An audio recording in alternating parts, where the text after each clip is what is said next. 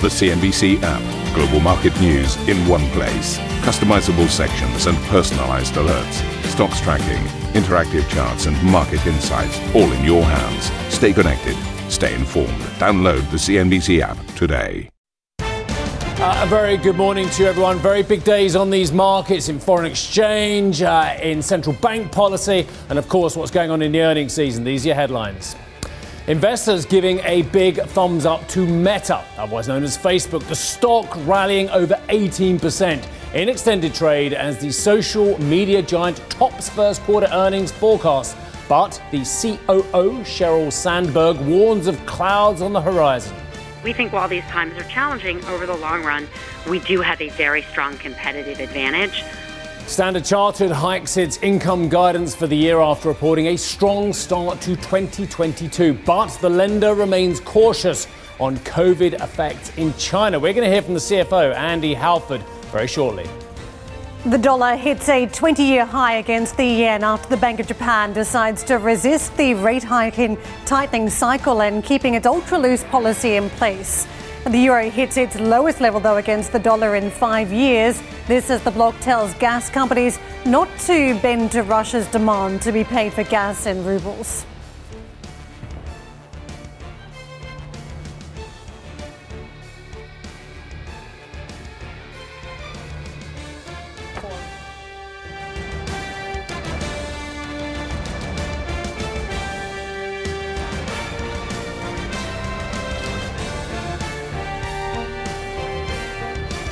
Let's take a look at that US market action stateside. A lot of earnings to digest, and of course, a lot of caution in the market. We saw a day earlier markets roiled by concerns around this COVID situation in China, the tightening cycle stateside, concerns around the geopolitics, and of course, the inflation story. And what you've got on markets now, as they also waded through some of the earnings, a slight pop on the Dow, two tenths of a percent, matched on the S&P 500, but the Nasdaq again left out in the cold. This was the pain point for the markets a day earlier, and you can see uh, flatline almost tilting lower. Big name stocks too on the move for the major markets. It was Boeing to the downside for the Dow. Don't forget we had a lot of earnings crossing, including from Boeing. Uh, the big movers though for the other major markets though, we had Microsoft coming up with numbers after the bell a day earlier. That was a bit of a prop for the likes of the S&P 500. One of the big movers to the upside. Alphabet, though, as we talk about big name reporting stocks this week, it was a driver to the downside for the other two majors, for the S&P and the Nasdaq. But let's just take a look at Meta after hours. It was fascinating that there was such a huge focus on subscriber numbers. Again, uh, investors had focused on this with Netflix. There was concern in the markets that Meta could be the next shoe to drop on this front. That maybe it was not connecting with its audience, but very strong build up, uh, better than expected on those subscribers on the eyeballs. So you've seen this uh, double-digit spike in the after hours numbers, even though revenue was slightly underwhelming as we saw again, the geopolitics impacting yet another company. I want to take you to what we've got in terms of uh, the year to date performance for Meta. You can see uh, this is how it's been performing. We mentioned it in the context of Netflix because it was one of the other major FANG Plus stocks that have been traveling south by the 40 odd percent mark. And you can see year to date down 47 odd percent before the moves that we're seeing in the after hours trade. So let's just see how this uh, chart moves in uh, as the, the daily session starts to unfold later on today. I want to take you to US futures and the bearing that that has on markets. So don't forget there's a lot of different factors at play at this stage. And you can see that the market is perched higher right across the board from the S&P to the Dow that's chasing 85 points this hour to uh, decent moves too on the Nasdaq. Uh, right, we've got a lot going on. I won't take too long because I know Andy Halford's waiting in the wings for us. So hang on a second, Andy. We'll be with you in a moment. Uh, there are enormous moves going on in the foreign exchange markets, possibly historic moves going on. Let me tell you what the BOJ has done or isn't doing overnight. Uh, it has said it will maintain its support uh, of the economy through its sizable stimulus program and zero interest rate program. In its latest April meeting, the central bank said it expects current price pressures to be transitory. Transitory. Isn't that interesting? That's long after the Fed gave up on that um, ludicrous assumption of transitory for its own economy uh, some stage last year. Rising to under 2%, it reckons, in terms of uh, inflation, which is, of course, the target 2%, and easing back to just over 1%, 1.1 actually, over the next two years. The dollar is surging against a whole host of currencies, including this one. Every single level that is being breached is quite extraordinary at the moment. 130 seems just a whisper away, up 1.1% on the dollar yen at the moment. Let's show you the yields on the JGBs. Well, they have uh, promised to buy pretty much unlimited amounts uh, of JGBs uh, at the low, low levels we're seeing at the moment, uh, 0.25 being an implicit cap uh, on those 10 year JGBs, currently trading 0.22. Um, dollar crosses across the board. The euro trading with a 105 handle now. A lot of people beginning to talk about parity. It was only Gosh, a year or so ago, we were talking about 120 on the euro dollar. Apparently, there was a, a trade going on here where actually Europe was going to surge and uh, the US and the dollar were going to decline. Well, what about that trade, everybody? The pound remains under enormous pressure as well, 125. This is about a couple of things going on uh, in these markets. I'll take a look at the Asian indices as well if you want to have a quick look at those, but we'll go back to the foreign exchange chat in a second. Right, the Nikkei is currently at 1.5%. Uh, so uh, absolutely blithely uh, not worried by the fact, actually, for, for many of their exporters, of course, this is good news. But if you're importing energy uh, in dollar denominated assets, which let's face it, on a global basis, the dollar is still the, uh, the measure of foreign exchange for uh, imports in hydrocarbons, uh, you are still having huge import cost increases. And we've seen fiscal support being talked about once again uh, by the government in Japan as well. But Karen, I know we're going to very, very briefly chat about this before we get to Andy as well. I would say there's one number to me which is absolutely terrifying uh, for the Japanese, and that is 252. What does 252 mean? It is 252% is the debt to GDP that Japan has at the moment. If they let JGBs go in any way, shape, or form, they're refinancing on one of the largest debt to GDPs on the globe. Will look very, very interesting for a, a country which, for the last decade, We've been talking about their demographic issues as well. When they start uh, paring down those postal savings, what does that mean for Japanese debt levels? What does it mean for the appetite for owning JGBs at 0.22%? BOJ is throwing down the gauntlet to the market, right? In these types of interventions, there's a view that the central bank cannot hold the line, but the daily interventions keeping investors, traders on their toes, that they're going to be just as active in the market. It's sending a very strong message, particularly at a time when other central banks are going the opposite direction. The point here reminds me a little bit of that cap from the Swissy. Uh, we had the Swissy as uh, clearly a, a, very strong safe haven in the market many, many years ago. In 2011, it got uh, involved in the market, and I think it changed the safe haven status of the currency. I wonder whether this is that pivotal moment. We have an expert waiting in the wings on Asia, so let's get to him. Right, okay. Standard Chartered expects annual income growth to uh, slightly exceed its previously stated 5.7% growth. The British lenders reported a 5% rise in pre tax underlying quarterly profit, saying it had a strong start to the year despite a volatile macro environment. The volatility continues, of course. Stan Chart says it remains alert to the impact of COVID 19 in its key Asian markets. Andy Halford, CFO of Standard Chartered, joins us now. Andy, always a pleasure, sir. Thank you very much indeed for waiting us. Waiting for us. Um, look, just give us the broad brush on how your business is fitting into these extraordinary global events we're seeing at the moment. Yeah, well, thank you and, and good morning. So we've had a great start to the year. Um, the top line is up 9% on an underlying basis. It's actually our highest quarterly print of income for about seven years. Um, underlying profit up about 5%, and uh, our capital and our returns also um, very, very solid. Um, so we've seen a lot of market volatility, obviously, over the last several weeks. I think we have captured um, a very good share of that. And uh, notwithstanding many of the uncertainties that are out, out there, we, have been really pleased with the start to this year, and hence why we've slightly upgraded our full year outlook. Yeah, I've been very interested in your focus in various emerging markets where you're just ditching the ones where you're subscale and really doubling down on the ones where you think the growth is going to be. Can I ask you to comment, though, on what we're seeing on the broader foreign exchange markets as well? Because this massive flight to the dollar isn't just about the carry trade, it's a large part of the carry trade, but it's also about the tensions of interest rates, inflation across Asia, across the globe as well. I just wondered if you could give us some, some of your educated thoughts on what we're seeing there. Well, we, we, clearly are operating in quite unprecedented times, and particularly on interest rates. Uh, the change in sort of sentiment on interest rates has been sort of changing in front of our eyes, and uh, generally that has been of an upward direction in the in the very near term. Um, for the last couple of years during COVID, it's clearly been a difficult period for many banks with very very low interest rates, but it does seem like we've got a period ahead when we're going back to pre-COVID levels. Um, I think many businesses out there saying, look, it's all very unpredictable. Therefore, a lot of them wanting to actually um, hedge or fix the, the, the rate risk and hence the sort of currency risk that goes with it. That's a large part of what our corporate business does, working with our clients to deliver on that, um, and hence why we have been very, very active in supporting them. Um, but overall, the fact that the rates environment is looking like you know, sort of 3% is not too far away um, when for the majority of the last two years we've been close to 0%.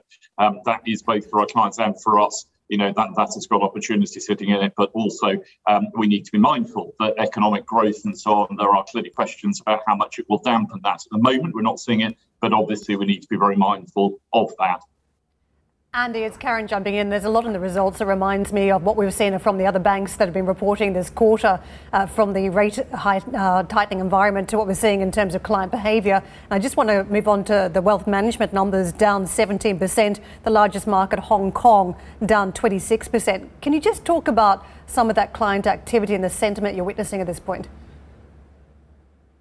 Yeah, it's it's a good point. So what we have seen is great strength on the corporate side with the rates, as I've just referred to, um, but some offset from that in the wealth management space. So about a third of our income in wealth management we make in Hong Kong, and during the first quarter we had sort of two effects. One was uh, COVID, which obviously peaked during that period, and uh, there were many restrictions um, on people being able to leave their homes and upon our um, relationship managers being able to meet clients.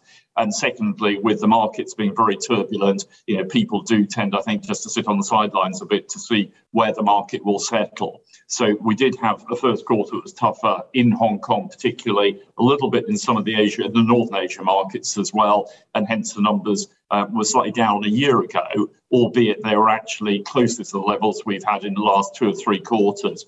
So hopefully now the restrictions in Hong Kong are lifting. We'll start over a period of time, not immediately, but start to see the momentum um, coming back in the wealth management space. But clearly that has been more depressed in the first quarter, you're right. Andy, when it comes to risk weighted assets, this is an area we've also seen a reversal here 261 billion down, um, or at, at, 261 billion, I should say, down 10 billion uh, since uh, the 31st of December 2021. Is this client stepping back, saying they don't want to take on more risk, they don't want loans at this stage, or is it the bank being more cautious given the environment? Um, it, it's largely things that we as a bank have done. So our underlying growth in volumes with customers, we're actually about $4 billion um, up uh, on our notional lending. But what we have done in the period is we have been through to look at the risk weighted assets to root out some of the lower returning situations to, to optimize. And as you say, we are down $10 billion in one quarter. And that, in fact, is even more significant than it sounds because underlying that, there are about $10 billion of increases um, from regulatory changes from the growth in the business. But we actually took 20 billion of other risk weighted assets out. So we feel that that actually has been really one of the highlights of the period. So no, it's not lack of demand out there. It is ruthless management of risk-weighted assets and making sure that we're really optimizing those wherever we can. That has helped us with the CET1, the capital ratio print, which has been very, very close to the top of our range, which again is very strong. Andy, I know you've got a hard out now, so we'll let you go. Thanks very much indeed for that. Uh, always a pleasure speaking to you, Sir Andy Halford, CFO of Standard Chartered, or Stand. Uh, let's push on to, to well, what we've been witnessing on gas prices as the European Union has warned energy companies they must stop relying on Russia for gas after Gazprom blocked suppliers to Poland and Bulgaria for not paying in rubles. Benchmark prices soared as much as 20% in yesterday's trade before stabilizing. You can see we are reversing morning session. Commission President Ursula von der Leyen struck a defiant tone, saying the EU's response to the blockage would be immediate, united, and coordinated. It comes as no surprise that the Kremlin uses fossil fuels to try to blackmail us. This is something the European Commission has been preparing for in close coordination and solidarity with member states and international partners. The Kremlin failed once again in his attempt to sow division among member states. The era of Russian fossil fuel in Europe is coming to an end. Europe is moving forward on energy issues. I'll just jump in briefly. I've got another read on Uniper in a minute, but this is exactly what Ukraine wants as well. They want, which is ironic, isn't it? So the Russians don't really want to stop the flow to Bulgaria, to Poland, to Germany, to Italy. But yeah, they've, they've gone with the first two as well because they're the smaller players trying to pick them off and divide uh, the Eurozone as well. So the, the, the, Russians don't really want to stop it. The Europeans don't really want them to stop it. The only ones who really want this to happen are, are the Ukrainians because Zelensky's been saying for a long time stop financing the Putin Kremlin war machine by buying Russian gas and oil. So he said stop buying Russian gas and oil that has, of course, enormous implications and logistics issues and economic implications, industrial implications, job implications. But Zelensky wants them, the Europeans to stop buying this so that you haven't got the financing uh, for the Russian economy as well.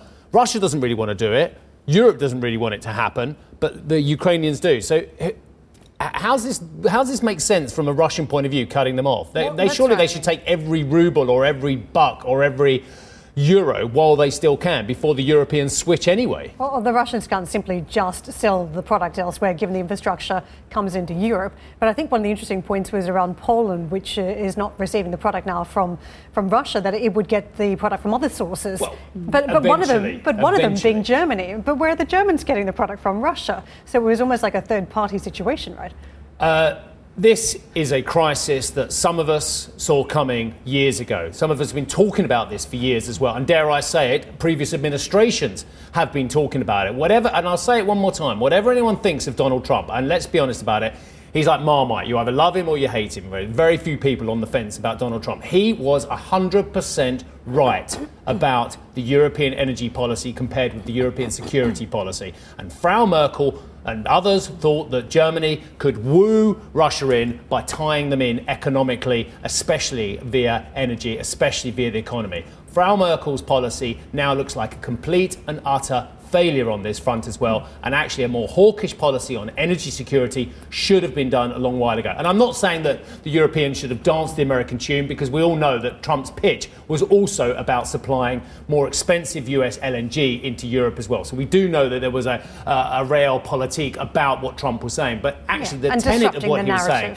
was absolutely mm. spot on as well. And we've, we've all known for a long time buying most of your energy from a potentially hostile state is not the smartest thing to do. Yeah, I mean, in, in hindsight, I think not everybody's hindsight, Karen, in now. foresight. There were loads of us. I won't buy that. And people saying, well, it was a diff. Do you know the line that's come out in, the, in this crisis, which I think is absolute tosh?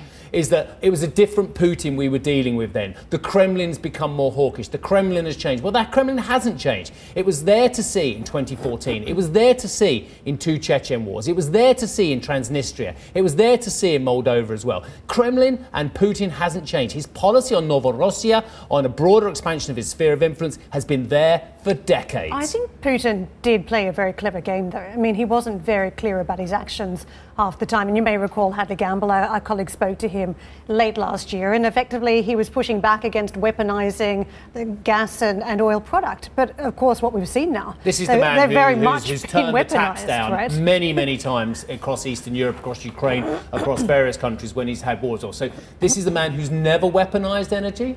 Yeah, but if you think about what you just said, that he is motivated also to continue to sell into Europe. And so, in many ways, this is self harm now. And nobody really assumed that he would go down the path of harming his own nation. And, and here we are. We are seeing the, the consequences of the, that action. And I think that was what was unanticipated at, at a, a, global level. If he changes the contracts, the Trump. Europeans are going to run even quicker. We've seen what the Germans have done on defence, we've seen what they potentially are going to do with a new energy vendor as well. I think this is fascinating, and I, I, I, think the Russians have made a very interesting move. Not for me to say they've made a mistake, very interesting move. A, trying to change the contract to rubles from other currencies, and B, then uh, shutting off supply as well because countries refuse to abide by those change of contracts as well. It's going to be very expensive for everyone involved. Well, the difference this time around is that they're now an unpredictable, unreliable supplier. Uh, we're not seeing that in other situations yeah. for the likes of Germany and other major buyers. They'd always uh, had this product coming through no matter what was going on in terms of Cold War or pushback and geopolitics. But this time is different. I think that does change the, the future of Russia. Russia I hear gas. what you're saying. Do you know what? It's just beginning to get warm out there, although it's two degrees in my car this morning. As soon as it starts getting cooler again, what are we talking? September, October? That is when this crisis is really, really going to hit. Mm. Meanwhile, Uniper has told a German newspaper it will continue to pay for Russian gas in euros, but to a Russian bank. Here we go. This might be a solution but to a Russian bank instead of one based in Europe. This after the European Commission said buyers of Russian gas would not be in breach of sanctions as long as the payment is cleared before it's converted to rubles. By the way, ladies and gentlemen, therein lies a potential solution to this as well. If you have a bank which is based in Russia, which is paid in the original currency, and can then convert it themselves. Uh, Eni is also reportedly trying to circumnavigate the ruble requirement, entering precautionary talks to open accounts at Gazprom Bank. There's the point. Right, the euro remains under pressure again. Look at that 105. A lot of people talking about parity. I remember when they were talking about 120 and all the geniuses out there in Forex world told us that the euro was going to the moon and the dollar was going to suffer because of also its, its various deficits as well. Interesting to see if any of the Forex experts who told us about 120 uh, still believe in the bullishness of the euro. Anyway, we will discuss with the Bank of Italy Governor Ignazio Visco later on the show. Do not miss that first on interview. It's coming up with Karen and I and Mr. Visco at 9.15 Central European Time. Uh, we've also got a, a, fantastic guest for you in the show they call Street Signs as well. Juliana Rozana will talk to Bulgaria's energy minister. That's Alexander Nikolov, uh, 10 Central European Time. And also ahead on the show, Meta shares surge after it beats a key metric, but clouds appear on the horizon for the social media giant. We'll have more on that next. And for plenty on those moves in Forex markets, including the slide in the Japanese yen, you can check out the Squawk Box podcast.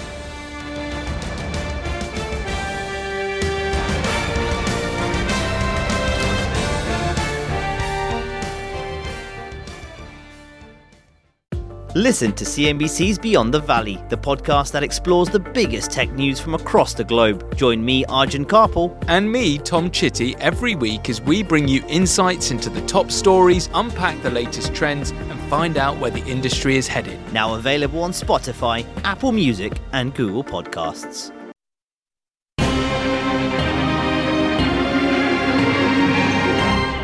Pinterest stock rose in extended trade after the company reported first quarter earnings that beat analyst expectations. Revenue at the social media giant surged to $575 million, but the company added it was losing monthly active users, posting a 9% decline from the same period a year ago. Pinterest also flagged it was facing a difficult macro environment in Europe due to the Russian invasion of Ukraine, which has impacted many of its advertisers. Meta shares, though, jumped over 18% in after hours trade as the Facebook parent company topped on first quarter earnings estimates. The social media giant also beat forecasts for daily active users, with almost 2 billion people using the company's apps each day. But Meta reported a slowdown in revenue growth, which rose 7% over the period. This is the first time in the company's history as a, listed entity that it has reported revenue growth in single digits. Speaking to analysts after the results, the COO Sheryl Sandberg said that while the environment is tough, the company remains resilient. We have highly engaged platforms. We still have very important data that is first party that we are able to use to target. We're working on measurement solutions, and we're also working on things without the industry. So we think while these times are challenging, over the long run, we do have a very strong competitive advantage when you look across the opportunities advertisers have to advertise both offline and online.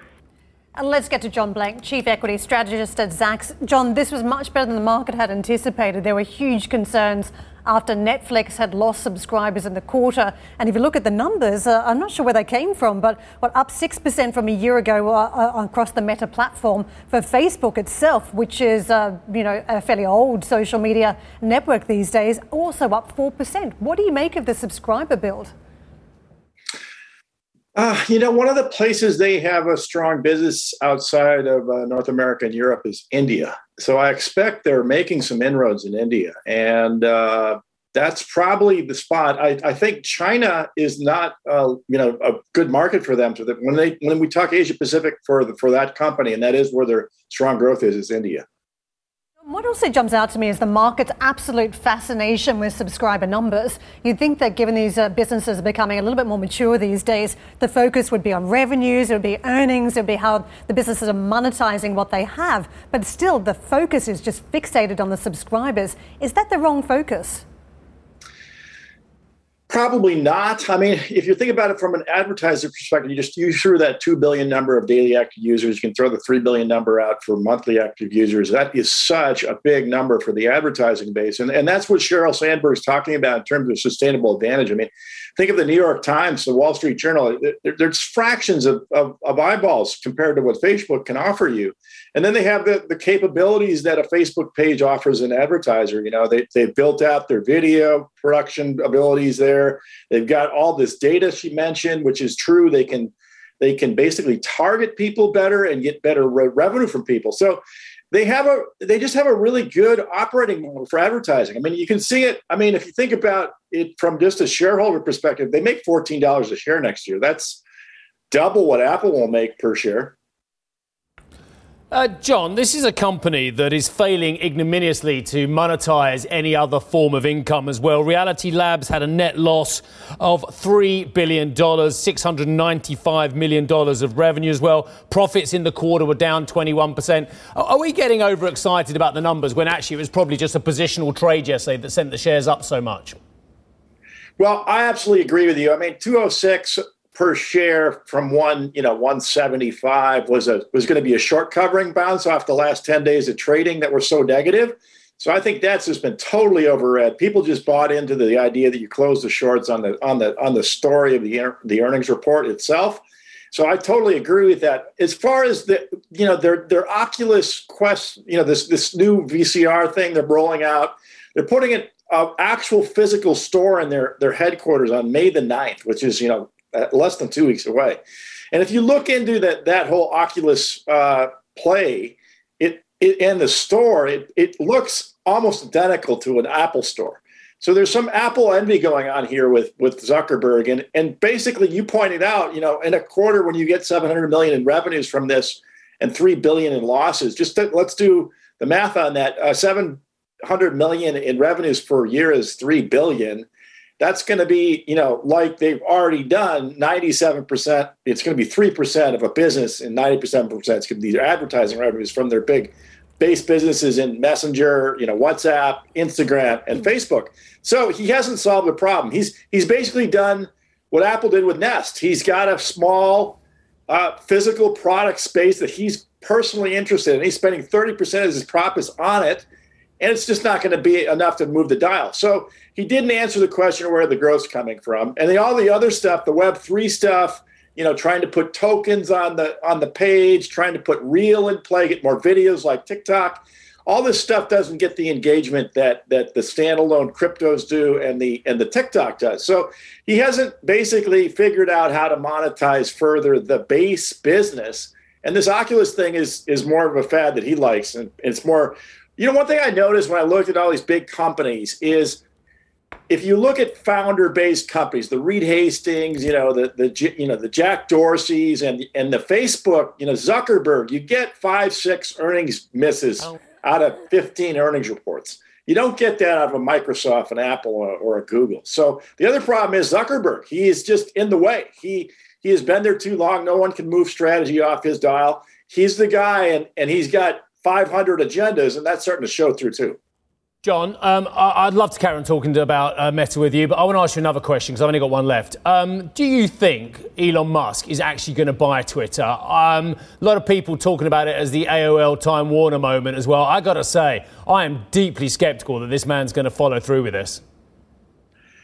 Well, I think you know what's happened to the Tesla shares. You know this this deal depends on Tesla shares being you know uh, put up for for collateral, and and that you know that's the thing I'm watching is every time you know the share price goes down, everybody gets worried that the deal's not going to go through, and and this is the problem. I mean, I I think he's trying to see Twitter like a Facebook, but it's a 40 billion market cap company versus Facebook, which is 500 billion. So what he thinks, I think, is there's just a ton of data in Twitter that he can embed in a in a smart car system, a smart news system, a smart panel, and get some kind of leverage out of it. But if you start to look into that, the hassles of running a major social media platform, the thing makes basically no money. It's barely a dollar share in earnings. It's not going to be a Tesla. It's been sitting around at that level, you know, the $50 level or less for five, six years. This is not a company you know, it even has a net negative profit margin. I don't see what he he has in play that's going to turn this thing around.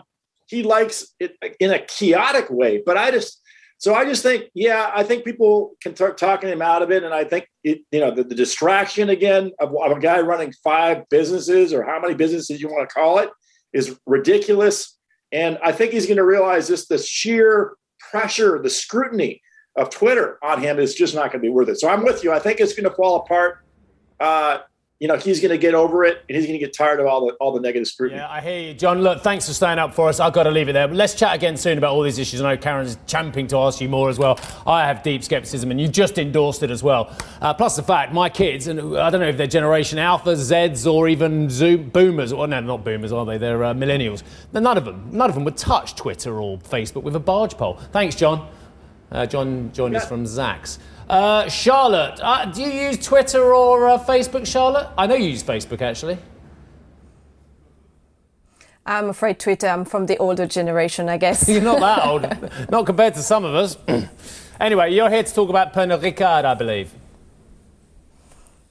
Yes, their Q3 numbers have just uh, hit the wires there, and it's a set of numbers that is better than expected there for Pernod Ricard with a bit of sales, uh, Q3 sales at 2.447, so that's above expectations. Organic sales growth to, stood uh, were up 20%, and I mentioned a positive forex impact. Like looking at the different parts of the business, the USA, which is the largest market for Pernod Ricard, sales there were up 23% in the third uh, quarter. In China, sales were up 8% in Q3. And I mentioned previously already a softer Chinese New Year. And of course, that's where a lot of the focus from investors will be when there's a call later on with the CFO of the potential impact of the COVID situation in China, with Shanghai already being locked down, potentially Beijing uh, being next. So there'll be a lot of attention on the comments there on what it could mean for the future of the business uh, there. Europe, they mentioned an excellent growth there with sales up 20% in Q3. They mentioned, of course, that travel retail is having a rebound, the reopening of travel, apart from Chinese